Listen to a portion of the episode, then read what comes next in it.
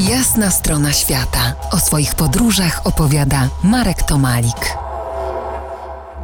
Dziś opowiadam o trasie mojej ostatniej wyprawy na przełomie sierpnia i września w północnej Australii. Jak wspomniałem, poruszamy się trasą Savanaway, częściowo drogami asfaltowymi, a tam królują krokodyle zwane pociągami drogowymi, czyli tak zwane road trains.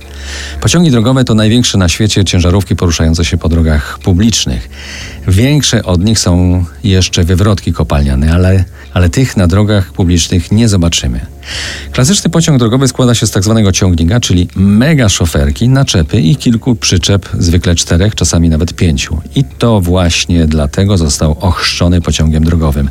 Cały zestaw może mieć długość do 54 metrów i strach takiego wyprzedzić i jeszcze większy strach być przez taki wyprzedzanym. Road trainy pędzą tyle, ile im wolno, czyli 110 km i rzadko wolniej, bo muszą dojechać na czas. Czasówki mają wyśrubowane, to też aby łagodzić stres, kierowcy czasami sięgają po amfetaminę. Na jednej ze stacji benzynowych robiliśmy sobie zdjęcia z dwoma bliźniaczymi road trainami. Zostaliśmy przez ich kierowców zauważeni, zresztą był to dla nich powód do dumy, bo każdy kierowca road traina kocha swoje auto i nie zamieniłby swojej pracy na żadną inną. Na kolejnej stacji benzynowej, po przejechaniu 400 kilometrów, Znów z nimi spotkanie. Tym razem już nie byliśmy tacy nieznajomi jak za pierwszym razem. Poszedłem więc, aby pogadać. Okazało się, że jadą w tym samym kierunku, przynajmniej przez jakiś czas. I wpadł mi do głowy pomysł szalony. Zapytałem, czy nie wzięliby dwóch uczestniczek naszej wyprawy na krótką przejażdżkę. Jeden z kierowców zapytał tylko krótko, gdzie i do jakiego miejsca. Do kolejnej stacji, do Barclay Homestead odparłem, tam śpimy dzisiaj.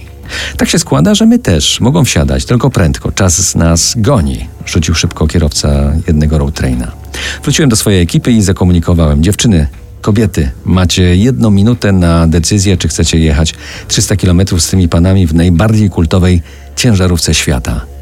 A że mieliśmy odważne uczestniczki, to podjęły wyzwanie. Wsiadły każda do innej maszyny i pojechały, a za nimi w przytuleniu bratnim, to znaczy w odległości wzrokowej i w kontakcie przez CB Radio, my, po trzech godzinach panie wysiadły oszołomione. Myślę, że do dzisiaj wspominają przejażdżkę. Uprzedzę pytania. Nie było ze strony kierowców tych potworów drogowych ani zaczepek, ani propozycji, ale jak to w Australii, salwy śmiechu i odrobina wymiany zdań na temat na przykład tak różnic kulturowych. Za kilkanaście minut opowiem, jak trafiliśmy do izolowanego w Outbacku pubu na imprezę z kowbojami i co się tam działo. To jest jasna strona świata w RMS Classic.